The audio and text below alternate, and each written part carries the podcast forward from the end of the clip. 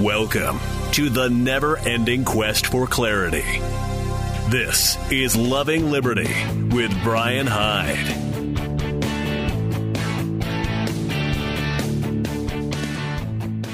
Hey, hello there, and welcome to the Loving Liberty program. Whether you're listening to the live broadcast or the podcast, I'm so grateful you're part of my audience. If I could ask one small favor, that is, if you find value in the things that we talk about, the ideas that are tossed around, or even you know some of the doors that uh, that are opened for you into seeing the world in a slightly different way, would you be so kind as to uh, tell a friend? Okay, maybe tell a couple dozen of friend, couple dozen friends, but let them know that there is a, an alternative out there to some of the same old red state, blue state, dead horse beating that uh, we've all grown accustomed to, lo, these many years. Got a lot of great stuff going on today. I want to start with one of the obvious things that uh, is on a lot of people's minds. This is uh, the President's Day 2020 uh, broadcast. So, uh, yesterday, I guess the president uh, was in a celebratory mood because uh, not only did he buzz the Daytona 500 in Air Force One, and the, the video footage of this is, it, it has to be seen to be believed.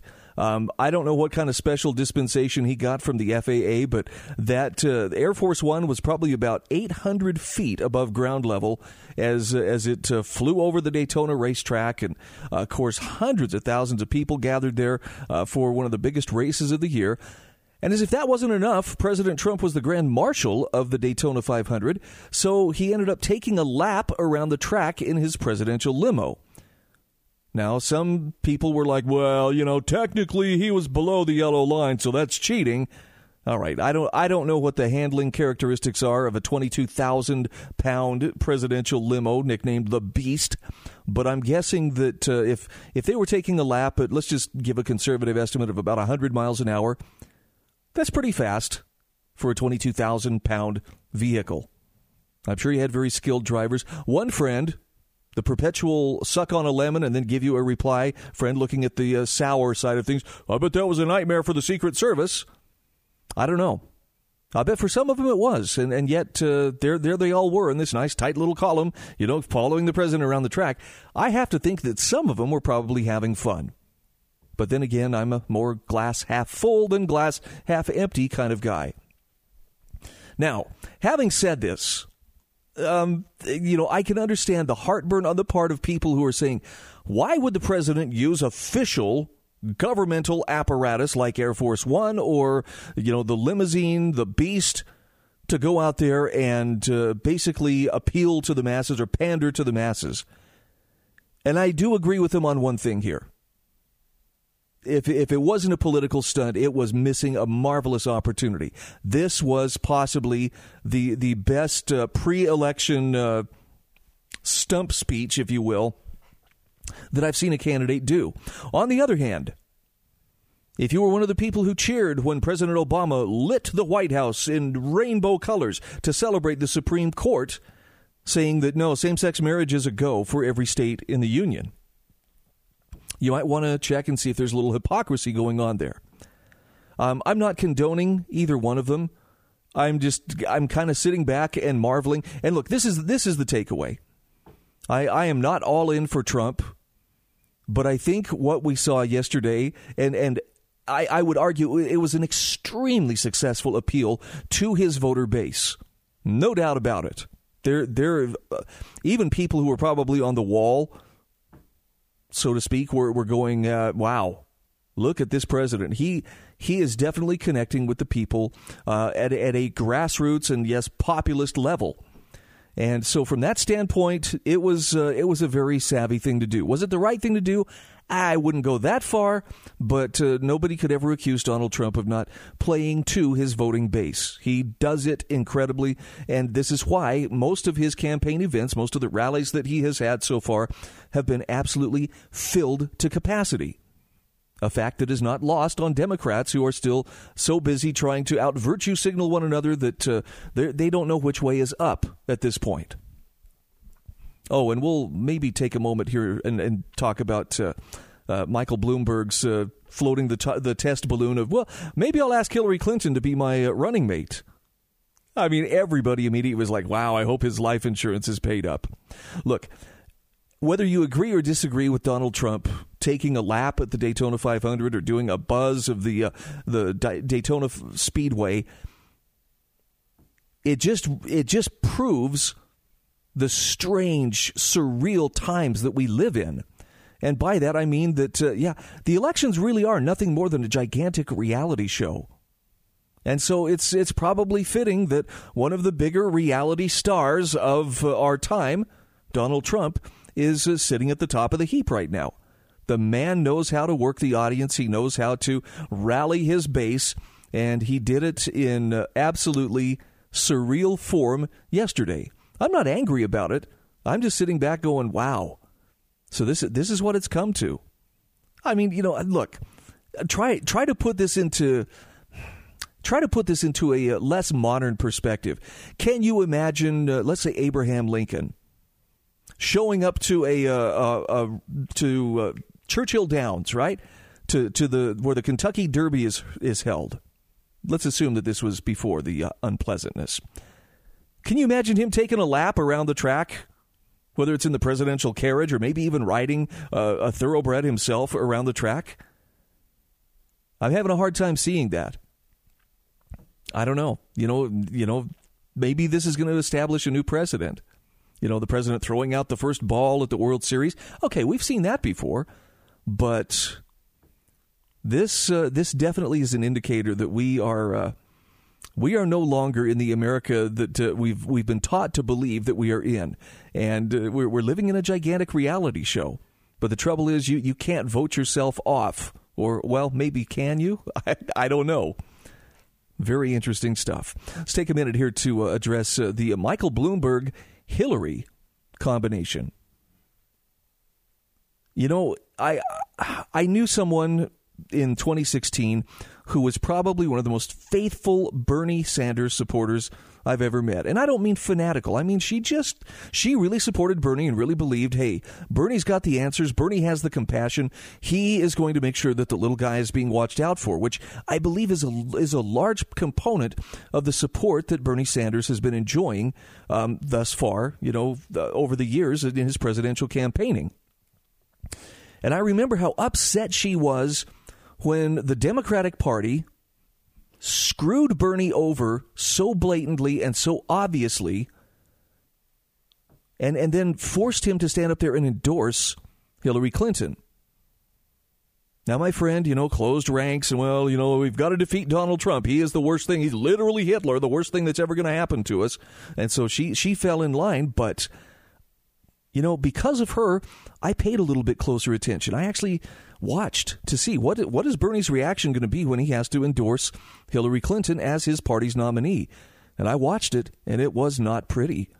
He had the look of a guy standing there with uh, an invisible knife stuck up against his ribs. Go ahead, say the words, say them. I mean, he, he absolutely looked like he was under duress as he urged Democrats to close ranks.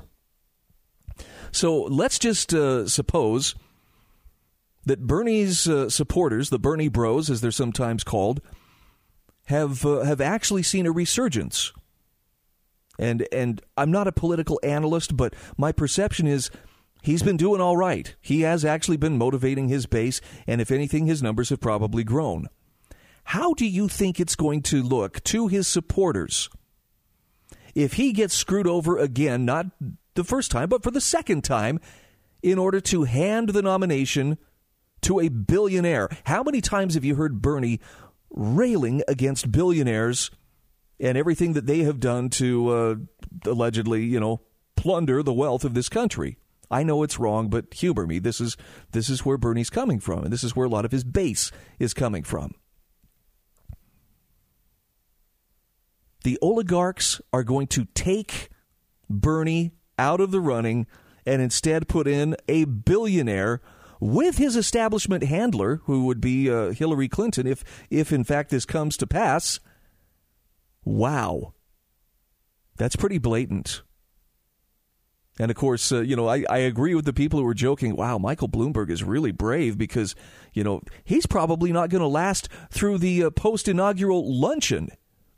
He'll choke to death on a ham sandwich or something. He will he will not survive the end of the day before Madam President has been uh, sworn in. I know that sounds like a cold thing to say, but let's face it, uh, people who have stood in the way of the Clintons over the years have had a very nasty habit of uh, how how will I put this? Uh, taking a walk through Fort Marcy Park, shall we say? All right. Well, that's enough political intrigue for the moment, but I thought I would uh, throw some observations out there. Trump taking a uh, victory lap, apparently for surviving uh, impeachment at the Daytona 500, buzzing the raceway in Air Force One. Yep. Yep, these are the times we live in. They just get more interesting by the day. This is Loving Liberty. We're going to take a quick break. We'll be back just the other side of these messages.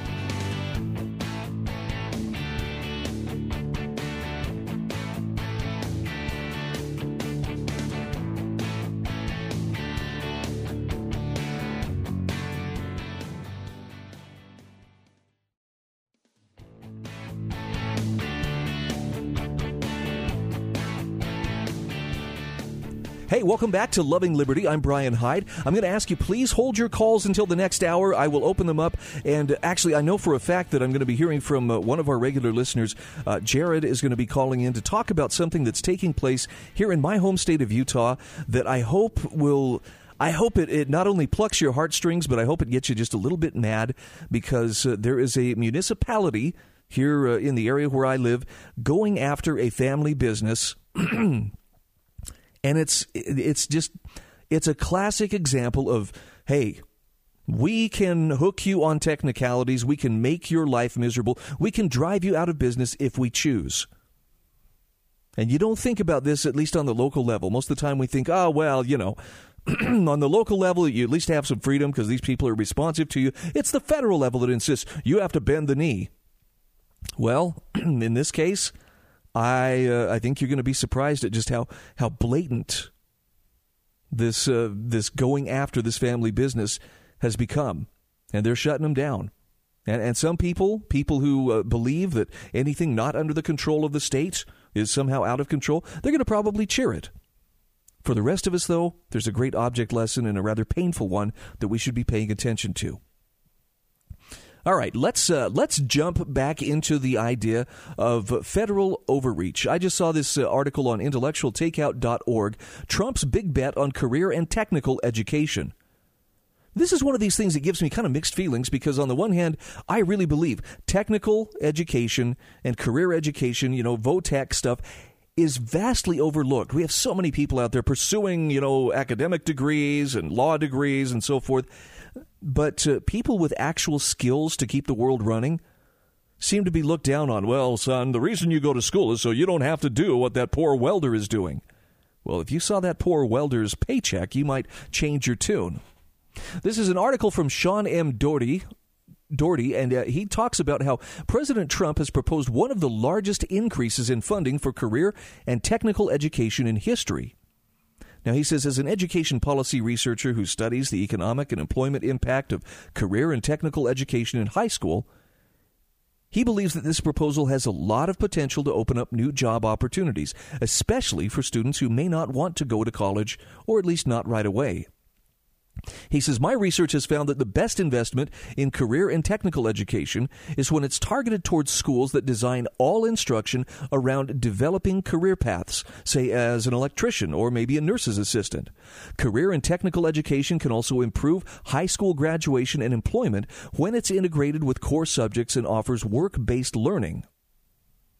Now, I think we can agree this kind of education is a good thing. The part that's a little bit of a sticky wicket for me is should the federal government be the one leading out on this? I'm not sure that that's an enumerated power of the federal government. Spending would double under the president's proposal. The White House wants to nearly double the total federal commitment to provide states with funds for career and technical education. We're talking from about uh, 1.2 billion in the current fiscal year to roughly 2.1 billion for fiscal 2021. Now, this proposal marks the first time in more than 20 years that the federal investment in career and technical education could change in a meaningful way after declining for the last two decades. For instance, back in 2004, total funding through the Carl D. Perkins Act, that's the federal law that deals with career and technical education spending, was 1.7 billion. By fiscal 2020, it had dropped to 1.2 billion, and adjusting for inflation makes the drop even larger. Student participation in career and technical education had also declined during the era of No Child Left Behind. Remember that? The 2002 law that required increasing the percentage of students proficient in math and reading by 2014. Meanwhile, an emphasis on testing dominated education policy during that same time period, which maintained focus on tested subjects like math and reading and less on career development. Now, the proposal also calls for allocating $83 million to competitive grants to states. Proposing competitive grants suggests that the administration will look to fund states with the most innovative proposals. And this is in contrast to just giving out money based on how many students a state may serve, which is how most federal funds for technical education are allocated. Now, Trump also wants to double fees associated with H 1B visas. These are the visas that allow for the hiring of temporary workers from abroad, but who come here with high skills that are in short supply in the U.S. This hike could raise an additional $100 million or more. The idea seems to be to use revenue collected from the programs that use talent from abroad to invest in educating students here in the United States. Now, the author says research shows that students who take three or more courses in one career pathway earn more money in the decade after high school than similar students who did not take a group of related career and technical education courses. And the research can't fully explain why these earning gains occur. However, it could be that the specific skills that those students gain in career and technical education are likely to be rewarded with higher wages if those skills are in demand. Now, by comparison, the only technical education programs that research has shown lead to improved graduation rates and higher wages are whole school models. That would be approaches to technical education where all students participate in some form of vocational or technical education. The author says most students have access to technical education at traditional high schools or centers that are shared across school districts and where students spend part of their school day. In fact, this is the most common way students access technical education in the U.S., and where expansion is therefore most likely to occur. But there is no strong evidence that these models are effective in improving high school graduation or employment or even earnings after school. All of the best evidence comes from specialized high schools, like those in Connecticut and Massachusetts, or from career academies, which combine academic and technical coursework and then organize it around a common theme. He finishes by pointing out fewer than 5% of the nation's students have access to a specialized career and technical education student school rather. If innovation grants were designed to induce increased access to specialized career and technical education high schools or high quality career academies, that could be money well spent. Again, this is from Shaun M. Dougherty, published on intellectualtakeout.org. I'll post a link to this article in the show notes, and I would encourage you to look at it it's about I, I, don't know it seems like a good idea but again I, I i'm kind of a purist when it comes to this. I always want to ask the question is this really something that falls within the purview of the federal government? And if the answer is well uh, we're not sure or uh, i'm not quite sure where that's found in the constitution then maybe they shouldn't be doing it even if it is a good idea. See this is this is the test of our willingness to adhere to the constitution the contract which brought our federal government into existence. There may be things that uh, we think, hey, that's a that's a great idea. Why that would benefit me or that would benefit even a majority of people, but it may still be unconstitutional, not because it's unpopular, but because it's simply not an enumerated power to any of the, the branches of the federal government. Now that's a piffling thing when people want their way, right? I mean, you know, we all want what we want, and okay, well, you know, we may not break the rules, but we can at least bend it a little bit here in order to get that. I'm fully in supportive of career and technical education, and I I love to see people who have discovered how powerful this is at opening up opportunities to them. I look confession here. I have a friend who has taught uh, welding first at. Uh, at a uh, high school, and now he actually is teaching welding at a uh, local applied technology college. And he's a brilliant educator. I mean, not just the technical aspects of here's what makes a good bead, you know, here's here's how to weld this material or that material. This man is is the kind of educator who approaches what he's teaching with the idea that uh, these are skills that will help you become the person you are to become. Not that you're going to be defined purely as I am Bob the welder, but simply to, to be a better person. He's also very freedom minded. And, and this enables his students, upon completing their technical training, which often takes less than a year, to go out into the workplace and be earning real wages, like support a family kind of wages. That's pretty exciting. And the fact that he's teaching them character along with those technical skills tells me they're going to be prepared for the future better than uh, some of their academic counterparts. We got to take a quick break. We'll be back right after these messages.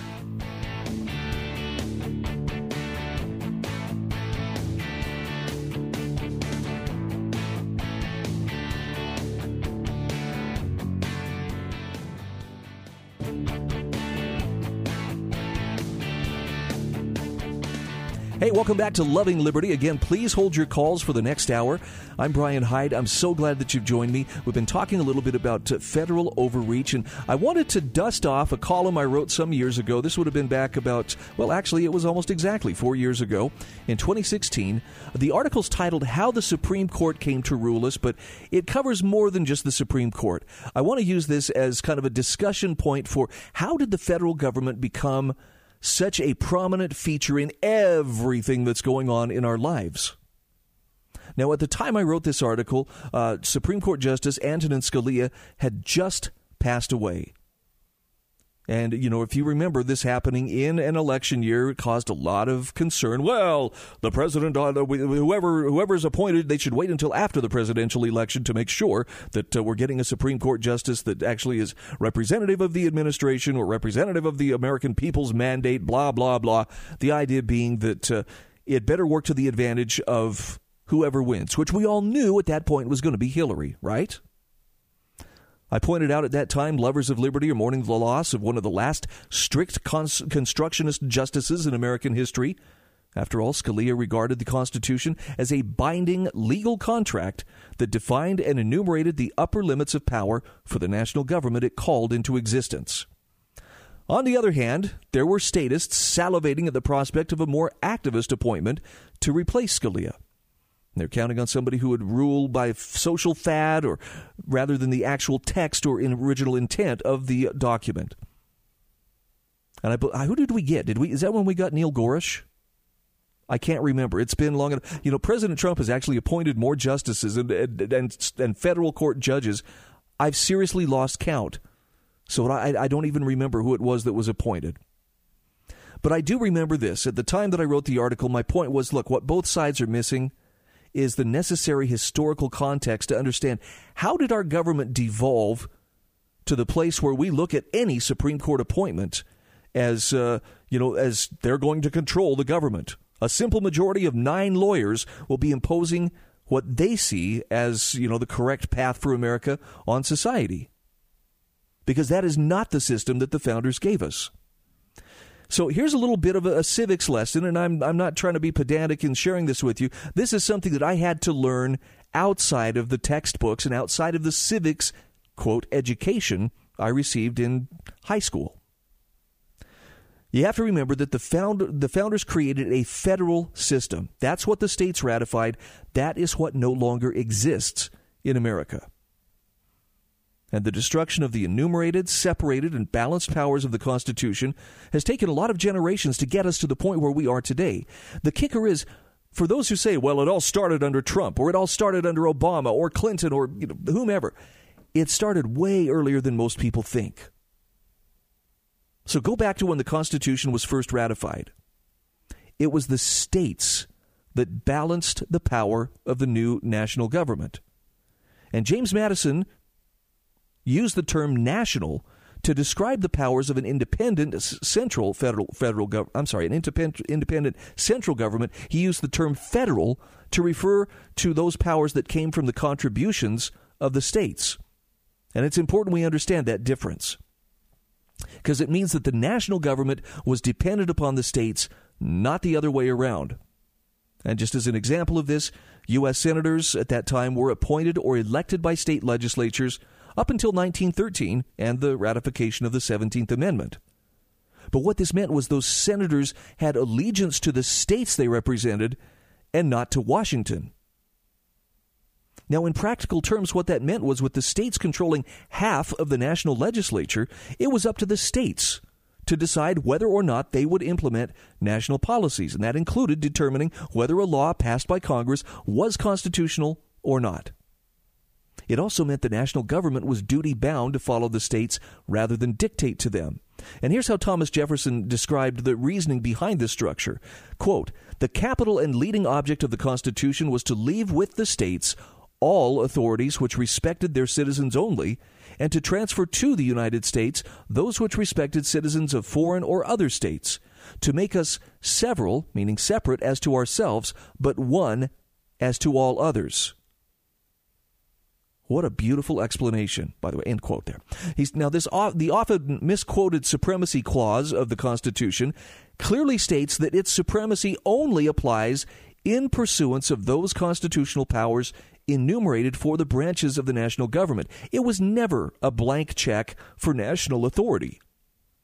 In fact, what Jefferson feared most was the consolidation of powers to the national government, followed by the inevitable consequence of corruption. I think time has proven those concerns to be 100% right. This is why the distribution of powers was so essential to good government. By consolidating power to a centralized national government, the power of the individual states could be stolen and used to bypass the limits of the Constitution. Now, this brings us to the Marbury versus Madison case, where this first major shift of consolidating power away from the states occurred. And it's one reason why the Supreme Court still exercises power it was never intended to have to this day. So, in a nutshell, if you've forgotten, well, what were, what were the circumstances behind Marbury v. Madison? Consolidationists had pushed for John Adams to make a whole bunch of lame duck appointments following the election of 1800. That's because uh, Thomas Jefferson was, was elected in that election. And the five year appointments were intended to allow them to stay. I'm sorry, it, when was Jefferson? Sorry. Jefferson followed Madison. So, in making these appointments, they were trying to get that five year appointment to allow them to stay in control through the next election. Now, not all of the appointments could be made before Thomas Jefferson took office. And when William Marbury's appointment was withdrawn, he went to the Supreme Court saying he has to appoint me to this office. Now, the justices of the court, led by John Marshall, ruled that, uh, look, we understand the Constitution better than the man who actually wrote it meaning James Madison. So they gave themselves the power of judicial review, in which one branch of the national government provided a check on the other branches of that government. Now keep in mind, the Supreme Court was a creation of the Constitution, and yet now it was putting itself above the Constitution, saying, I'll tell you whether the rest of the government that was also created by the Constitution is acting according to its creator.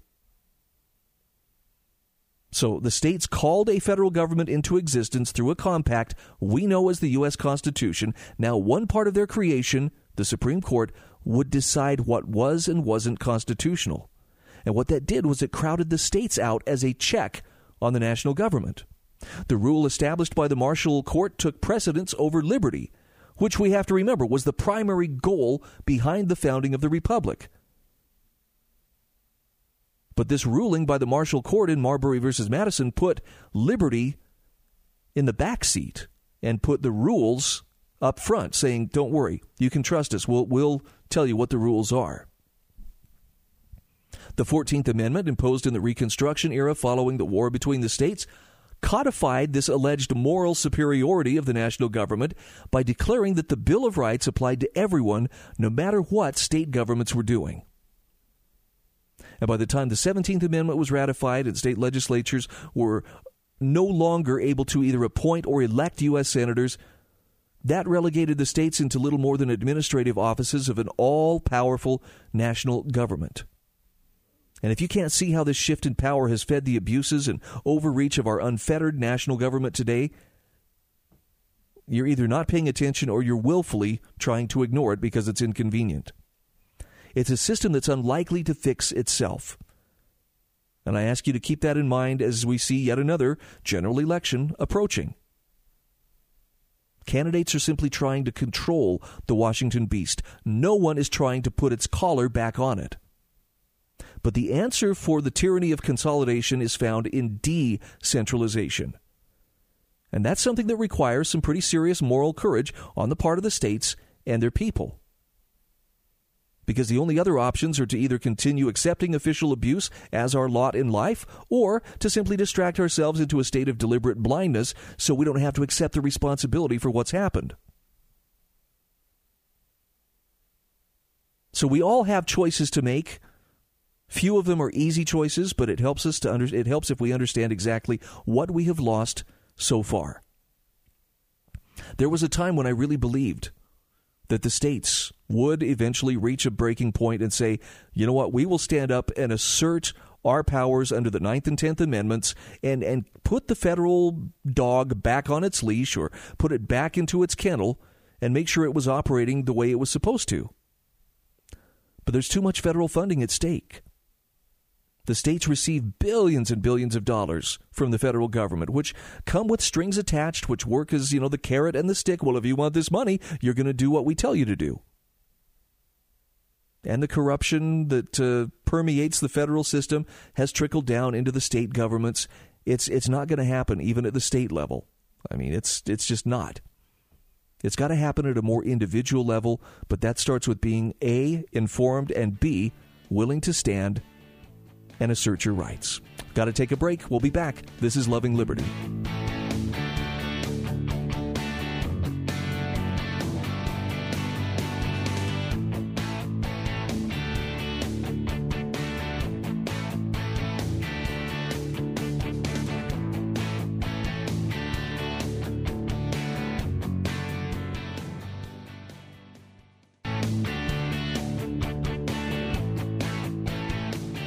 Right, we are back. Welcome to Loving Liberty. I'm Brian Hyde. In the final segment for the first hour, again, I'm going to ask you hold your calls for the next hour. We do have a lot to, to discuss. Uh, this is one that uh, that kind of surprised me. I don't know if you uh, if you remember this, but uh, I love Lucy.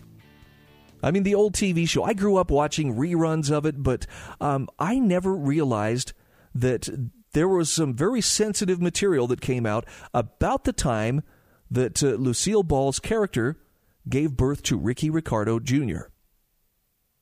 In fact, uh, if you remember, some of you are old enough to remember that this was a cause for great concern. Pregnancy? Do we even acknowledge pregnancy on TV? Keep in mind, in 1953, that was a big deal. Well, there's an excellent article by Anders Koskinen. This is on intellectualtakeout.org. Lucy doesn't love sensitivity readers, and it opened my eyes to a, a little slice of our history that I was not aware of, but it also has kind of a parallel in our time. He says in 1953, Lucille Ball's character in I Love Lucy, Lucy Ricardo, gave birth to Ricky Ricardo Jr., bringing an end to perhaps the most famous television pregnancy ever. In the episode Lucy Goes to the Hospital, 44 million viewers tuned in, covering nearly 72% of all American homes which owned a television. Now keep in mind, in 1953, that was a big deal. The saga of Lucy's television pregnancy was concurrent with the real life birth of Ball's son. When they discovered they were pregnant, Ball and Desi Arnaz, her husband and co star, fully expected the show to be canceled. Well, instead, their producer convinced them to incorporate it into the show's plot. CBS and several sponsors had reservations, however, and, and they finally agreed as long as every script for every episode for the entirety of Lucy's pregnancy was reviewed for sensitive content by a priest, a minister, and a rabbi. I know it sounds like the beginning of a joke, but it's not.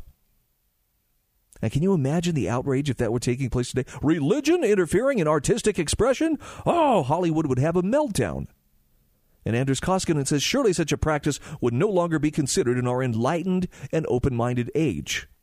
Surely artists should be free to practice their craft, and no one would dream in today's world of imposing such dogma upon the right to self expression. And yet they do. And while this process isn't led by a pastor, priest, or rabbi, it's still steeped in religiosity and moralism. But today, these censors are called sensitivity readers.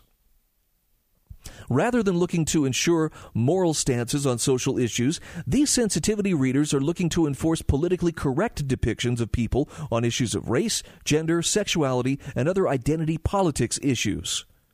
An extension and professionalization of cancel culture, sensitivity readers are sometimes hired at author or publisher request. Many times, however, people without any intent of helping an author take it upon themselves to protect the public from allegedly racist, sexist, Islamophobic, transphobic, or misogynistic writings. And that leads to some rather ironic situations, especially since complaints that publishing is still hideously middle class and white are rife.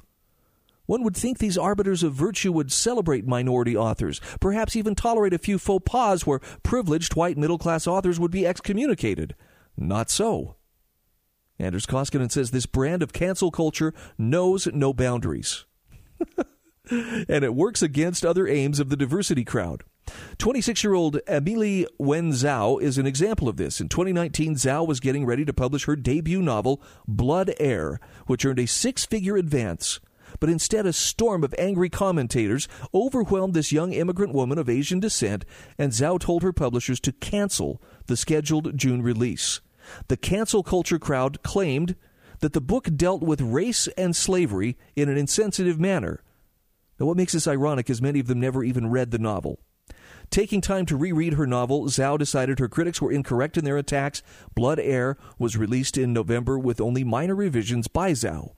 One of Zhao's leading critics, sensitivity reader and author Kosoko Jackson, fell victim to a cancellation of his own. Jackson, a queer black writer, wrote A Place for Wolves, which was supposed to be a gay romance novel featuring American teenagers set in the midst of the Kosovo War.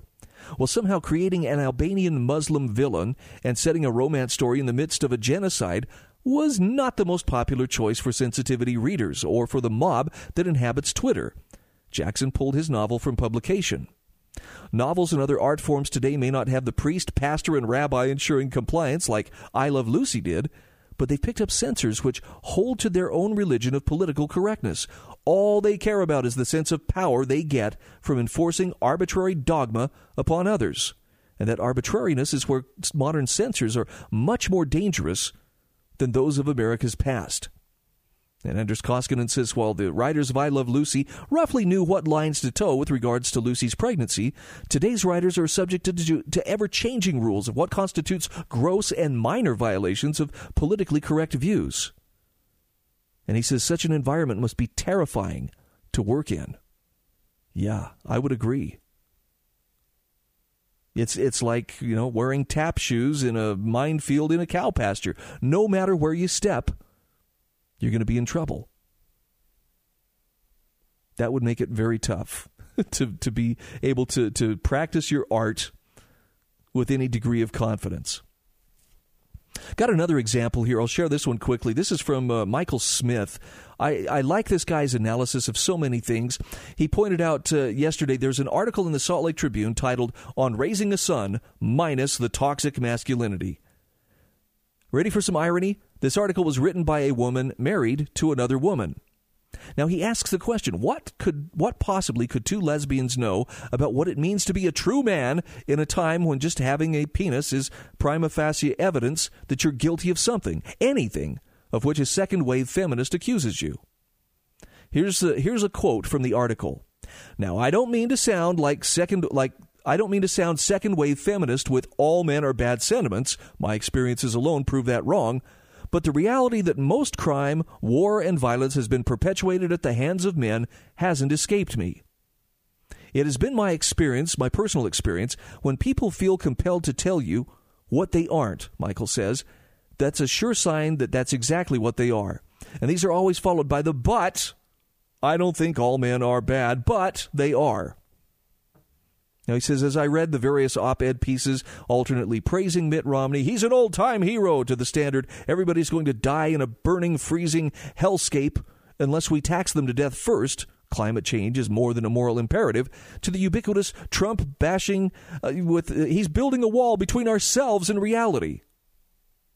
He says, "I've I just saw I had reconf- reconfirmation of a position I've held for a long time. Now, he's picking particularly on the left, but hear him out here. He says the left is a self loathing death cult. And that's not hyperbole. They are Jim Jones, poisoned Kool Aid, Cambodian killing field level misanthropes. They hate everybody, including themselves. They've adopted a moral code that is unlike any of which I am aware. Based on envy, hate, and exclusion, they use it to occupy a high ground that was neither won or ceded to them in intellectual combat. What they believe is less a righteous and spiritual moral code and more a humanistic code of total conquest, very similar to those held by Lenin, Hitler, Stalin, Mao, and Pol Pot. They live in a world where Barack Obama is a saint, Hillary Clinton is innocent, Russian collusion was real, and socialism works. In other words, a world straight out of a Dr. Seuss book. Now, I don't like to get caught up with uh, the left right paradigm because there's an awful lot of statism and absolutism on the right that's just as destructive to personal liberty and private property and freedom of conscience and freedom of association as you'll find on the left. But this is a pretty accurate statement nonetheless. Even though my friend here is not picking on the, the right per se, he is making a very valid point about how the left tends to see itself. And you can see this in the meltdown as to, to how they're, they're trying to choose who will be the contender to represent their, their party as the nominee in this year's presidential election. It's it's all about virtue signaling, and everybody's got to show. Well, look, I mean, how many times how many times does Pete Buttigieg have to kiss his uh, his significant other, his spouse, on the mouth, you know, for the TV cameras? I get it. I get it. It's you know, it's it's beating people over the head with the look. Look how uh, how connected we are. Look how how virtuous we are. How in, how tolerant and how inclusive we are. And it's tiresome for people who are tired of being told that look, just because I don't believe that same-sex marriage is a good thing or that it's even a, a valid, you know, representation of traditional marriage, that doesn't mean that I hate gay people. It doesn't mean that I want to, you know, throw them off buildings. It just simply means I hold a differing point of view. But oh, heaven forbid, somebody says something like that publicly, says that I just I can't accept that. The cancel culture mob will hound them, try to destroy them, do everything in their power to punish them simply for holding a peaceful, albeit alternate, viewpoint. Do I really even have to try to explain what's wrong with that point of view? Live and let live is a very valid concept. Unfortunately, it's not something that very many people on the left or the right seem willing to embrace today. How do we go about changing that?